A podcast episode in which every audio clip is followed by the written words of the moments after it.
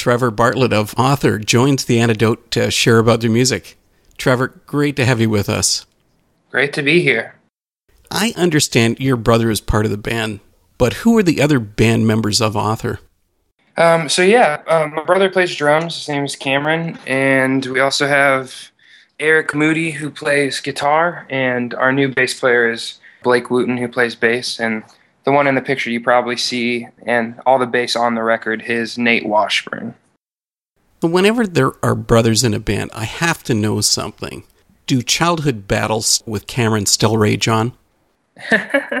um, we we definitely have our fair share of arguments here and there in the van and stuff like that. But uh, when it comes down to touring, as often as we do, I suppose um, everyone argues at some point. So um, it's actually better with my brother because we always know how to resolve it.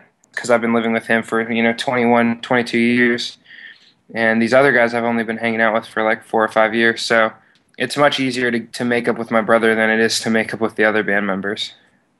With having your brother in the band, were you guys brought up like in a musical household? Um, yeah, very much so. Um, both of our parents sang all the time. Um, I was wooed in the womb with guitar and sang too, and all that. And my dad actually was a youth pastor growing up, and he um, would do worship music as well. So I very much grew up in that whole circle of things as well. So it's always been musical for us. Okay, seriously, what does your dad think about your music? Uh, he loves it. He's very, very, very proud of us. Always supportive and with a PR mind, um, giving us positive criticism. But he's definitely not the overbearing musical father, which some people can relate with, I suppose. He's not the one that's like, practice more or this and that or that set was bad or blah blah blah. He's definitely more like yeah, everything is so good, but like you could maybe promote this better, blah blah blah. So it's more along the promoting side, which is really helpful because he thinks in ways I don't think a lot of the time. So, well, curiosity wise, what would your dad's favorite band be? Uh, my dad's favorite band is Led Zeppelin, I believe. uh, from back in the day, but he he spans um, a lot of artists. Like I was named after Trevor Rabin from Yes, um, like The Cure, The Police. That's some stuff I used to listen to too, but that my dad would listen to. Now my dad's more hip than I am. He's more into like the Avett Brothers and Dawes, and um, there's a band called the New Pornographers, which is kind of like a dancey electric band, and um, a bunch of stuff like that. My dad listens to. There's a really great radio station in Minnesota called The Current, and my dad's very, very into that, and it helps me out, and definitely helps him out. So, yeah, you were talking about being based out of Minnesota, Minneapolis, right? Yeah, um, I and my brother grew up in Rochester, Minnesota, which is like an hour and a half south of Minneapolis. So we call ourselves from Minneapolis because there's not many other places to play in Minnesota. Um, I mean, there's a few college towns, and Minnesota is actually a lot bigger than a lot of people think it is. But uh, Minneapolis is kind of the easiest way to call it at that point. Well, of course, you know Minnesota's got this reputation for brutal winters. Is it true? Yes, um, it is pretty bad. It's not quite as bad as if you're living in North Dakota, but I think last year or the year before we had over a foot of snow in May, which is very unheard of, uh, but it did happen. Most of the time, we get a couple of feet of snow every winter, but um, the cold is the worst thing. I think last year was getting into the negative 40, negative 50 range with wind chill. That's nasty. Yeah. Luckily, I was living in Atlanta, Georgia at the time, so it wasn't too bad for me. A few moments ago, you spoke about time spent on the road. How many dates does Author do in a year? Um, this year, at the end of the year, um, we'll have done about 180 shows this year. That's wild. Yeah, thank you. Um, yeah, this year has been the busiest year we've had. Normally, we tour probably three months max in a year, but we just put out the new record of Brighter Days, and uh, this year has been the year we've been pushing it the most. Um, so that's kind of been our thing. Next year, we're still trying to um, plan for a heavy year, but we're trying to like redesign our our tactic and kind of see what's best to do. Like playing often is good, but maybe playing less often will build your crowds or you know there's so many different tiny facets to touring that people don't think about that have to come into play. So we're trying to work on that for next year. Author's been around for what about five years now? Yeah just about five years. Me and my brother used to play in an old screamo band back in the day for like three years before that. And after that was done um, we've been doing this and yeah about five years uh, me and Cameron pretty much the whole time, and then uh, Eric has been in the band three and a half years now. What's been the hardest part about developing the band? Um, I think the hardest part about developing the whole band would have been um, timing, I guess, and um, like what you want from the band. Because when you're developing an idea and a concept, it seems easier to do hypothetically than it actually is. So like the same thing goes with music where well i got to get these committed players to play. Because at the very beginning it was just me. And then i was like i gotta i have to get these committed players but i don't want to have to pay musicians. So i want people to be in my band. And then at that point it's like you have to figure out who works creatively with you. And then there's the aspect of touring like who can you stand being around for such a long time? And it's just such a different thing so after years and, and years, I think we've finally got it to be a much more comfortable touring band and, and band in general. I think that's definitely been the hardest part is fully putting it together and also kind of saying like it's okay if it takes longer. In my opinion, the bands that make it really quickly don't have a lot of longevity um, in music. Like they might make a lot of money up front and they might be a band for like four years, but they won't be a band when they're 30 or when they're you know past that. Um, so for me, I'm just really trying to take it easy and make the smartest moves that we can make um, to try to create some sort of longevity and some sort of career. You know, modeling after bands like I don't know Grizzly Bear, Arcade Fire, stuff like that, where they've been bands for years and years and years, and some of those bands like Grizzly Bear didn't even catch on to the general market for like six years, seven years. So I have hope. It does. It takes time to build. And what did you think of Arcade Fire winning a Grammy? Um, I thought that was great. They work really hard and they do a lot of cool things and unique things. And as I've grown older, I've realized how almost all bands, I'd say 95% of bands, take and copy from other bands. But I think Arcade Fire does it flawlessly and honorably, where it's like more paying tribute to aspects of bands and not ripping off full parts of bands, which I think is really great.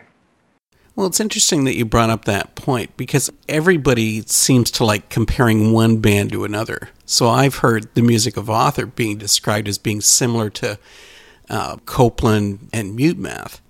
But I'm really interested in hearing your thoughts. Are comparisons a fair way of describing any artist's music? I I wish there was. Well, there is an easier way just to listen to it, I suppose. But I personally don't like comparisons as much. I don't mind them. I'm not a person that's like, oh, can you just stop like comparing us, blah, blah, blah. I'm honored to be clumped into bands like that for sure.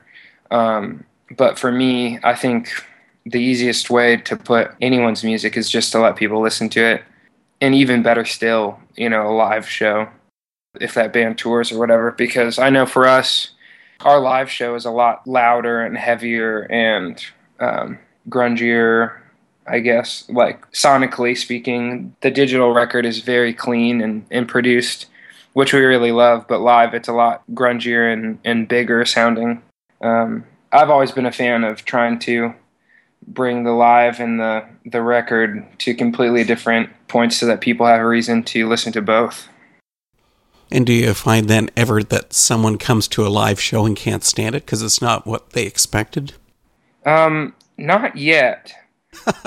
You're anticipating it though. Yeah, the only criticism live to a record, um, I mean, there's my dad where he's missing a few harmonies here and there, and then the only other one is, uh, why don't you make a rock record like your live set? and I'm just like, it is. It's the same songs.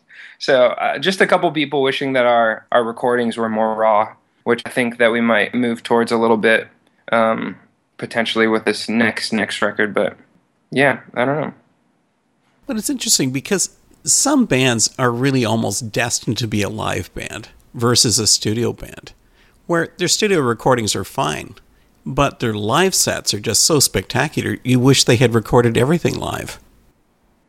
Yeah, I totally know what you mean. There's a lot of friend bands that we have in the same size band that we are, but we have a lot of friends that don't spend quite as much money on recordings as we do. And it's interesting because I've been brought up and seen that having a really great sounding record really helps you in the long run, you know, with bookings or with gaining fans or people can listen to it. But I have noticed that some of my friends' bands that have worse sounding recordings, um, they just put on such good live shows that their shows are just packed because people are familiar with the songs, but they don't listen to a lot on record. And then they just like all these people show up at their shows.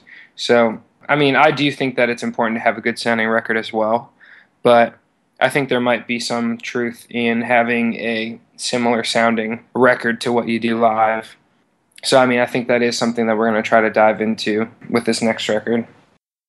To follow back up on that point I was making earlier about comparisons, it's funny about the Copeland comparison because your first release, People Are Alike All Over, was produced by Aaron Marsh of Copeland do you think really that Aaron had a major impact on the sound of Author? Um, I do. I think that on the first record, he had a huge impact. Um, like I said earlier, we decided that we wanted to put together a bigger budget for a record and put something out that really sounded great. And People Are Like All Over was our first uh, release, so we decided to go all in. And we had, I guess, maybe six song ideas and we had probably three of those completed with a couple songs on that record. Um, Separation being the biggest one, which is the first song on that record. Uh, Aaron helped complete the song. Uh, Aaron actually played bass on the whole record, which definitely kind of influenced the way bass is in our music.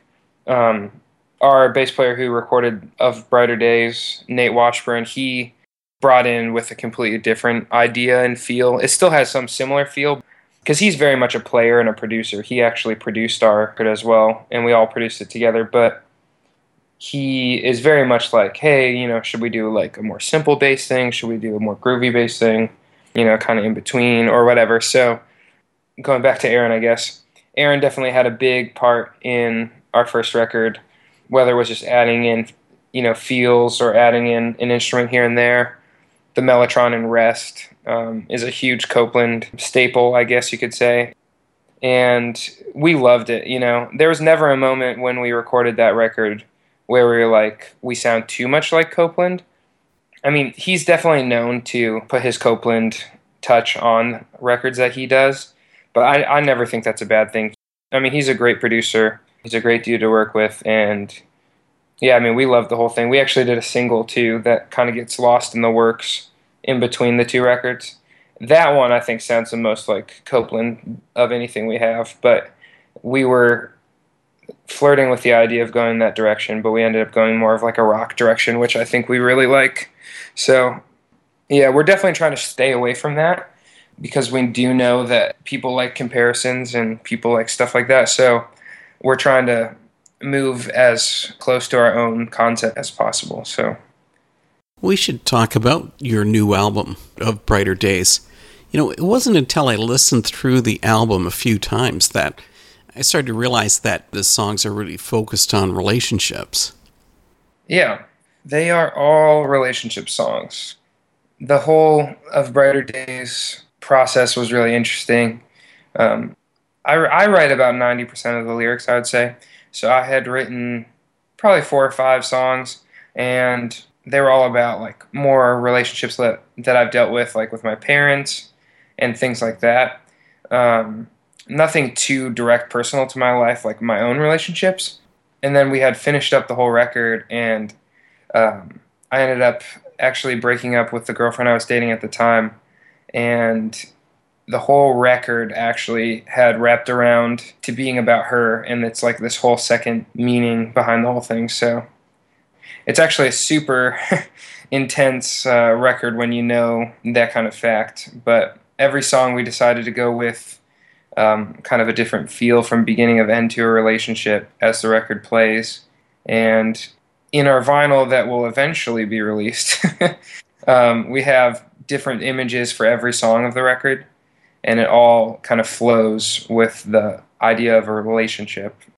Yeah, because this isn't all about happy relationships. I mean, a lot of this is fairly dark. I thought everyone wants light, fluffy songs. I I don't know how to write a light, fluffy song. um, yeah, I I wanted to try to write songs that sound a little less sad, you know, sonically less sad, but we definitely had like a lot of darker lyrics and some darker metaphors and stuff like that. Um, I've always been a fan of bands that have music that sounds happier than the lyrics are, sort of melancholy vibe. So I definitely wanted to try to take that on and, and try that out, um, which I think really worked well. Uh, some of the songs on the record turned out way better than I had expected when we recorded them. Um, Find the Words being one of them, which is our last song on the record.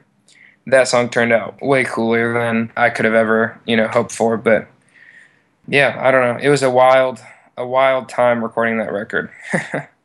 Find the Words, that has got to go down as one of the most melancholy tracks I've ever heard. well, thank you, I think. That's not a negative, that's a positive. But it is interesting because most artists don't want to follow through and do something that is melancholy. Yeah, we, I mean, I don't know if it was like my ignorance towards it, I suppose. We had such a small audience coming into this record. You know, little backstory before of Brighter Days. Um, we have been a band for such a long time. You know, People Are Like All Over came out in 2012 and so we're putting out this record in 2015 that has a lot less anticipation than if it came out in 2014 or even 2013. And so for us, we were just kind of like, we just want to write a new record that's good and that we like. And who cares what it sounds like, really? You know, we self produced it, we recorded and engineered it ourselves. Um, well, our bass player did, and then we had someone mix it. So it was a very personal and a very like untouched record. So with that, we were just kind of like, who cares? It's actually funny you say that. Um, that sometimes people don't like to follow through all the way with such a melancholy vibe. So the very end of recording, we did vocals. The very last maybe four days, five days, and it was just me and Nate, our bass player. And there was a couple times because, like I said, this is still before I had broken up and I was singing these songs about a breakup that hasn't happened yet. And he's listening to me working out lyrics and working out melodies. And he's just like, Are you sure you want to say that, Trevor? And I'm like, Yeah, why? And he's like, Okay. so he would just let me go with it. And I think I even didn't know exactly what I was writing at the time with some of the songs for sure.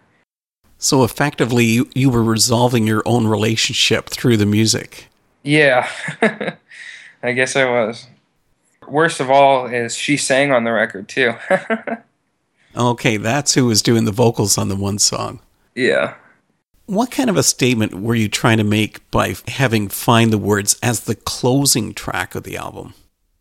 Um, I've always been a fan of the melancholy vibe, and it was partially a playability thing where I was like, I really want people to listen to the record more than once, and if it ends sad, then maybe they'll listen to it again. Um, and also for that fact, the record does have good and bad in it relationally. I wanted people to know that stuff can end poorly, but it's not always the end. It's not always a bad thing. Because if you listen to the whole thing of Find the Words, it's overtly down and um, kind of sad, but there is a certain aspect, you know, throughout the whole record and partially in that song of knowing that there is hope and there is more that you know can come and that's kind of what we wanted with the musical the lifts and the the vibe with that song too which i think turned out really great how did that work out You go from having Aaron Marsh, who is known as being a producer now, even more so than he was known as being part of Copeland. And then you had your bass player doing the production. It's a smooth, polished album. Yeah, thank you. He, I mean, he does a great job. Um, so, a background on Nate, I guess. Nate um, and my brother, Cameron, played in a band called Blank Page Empire for a while.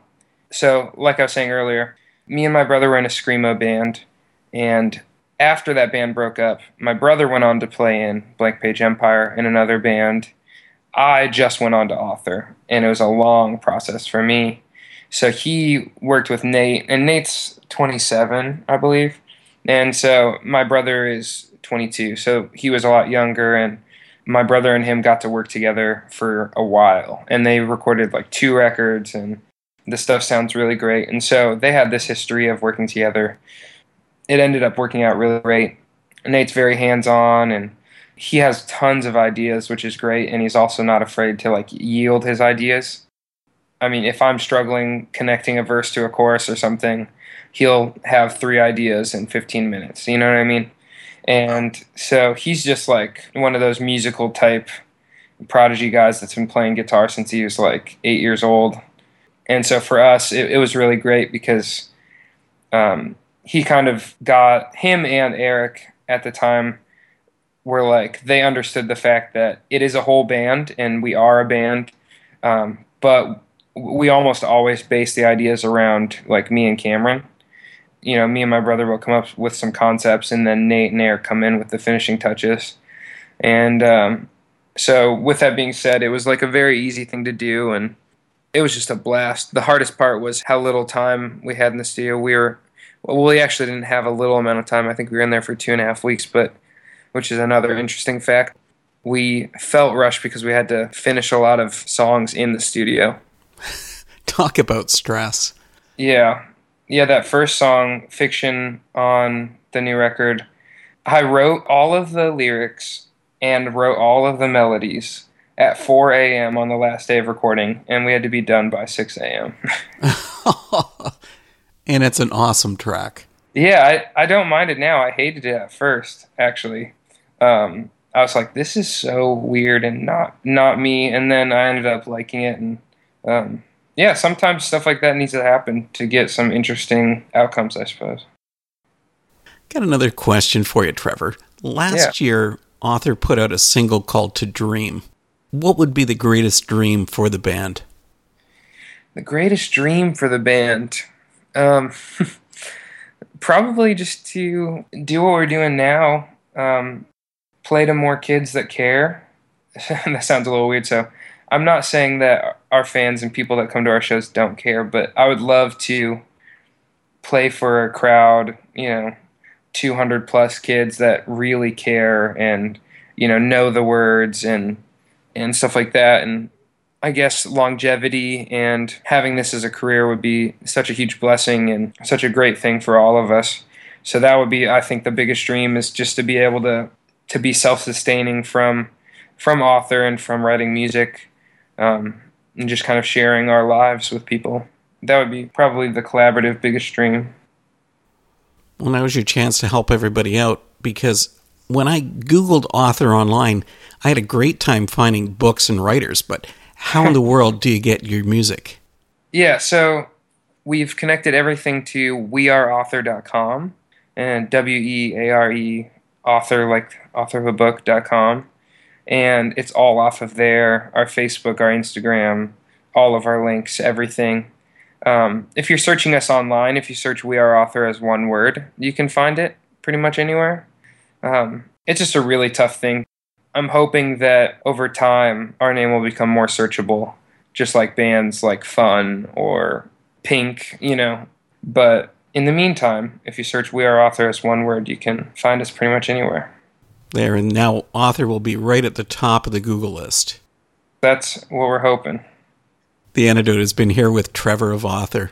Man, it's been really cool speaking with you. Yeah, thank you so much for having us. And thanks for the good music. Yeah, no, thank you for hearing it. I really appreciate it.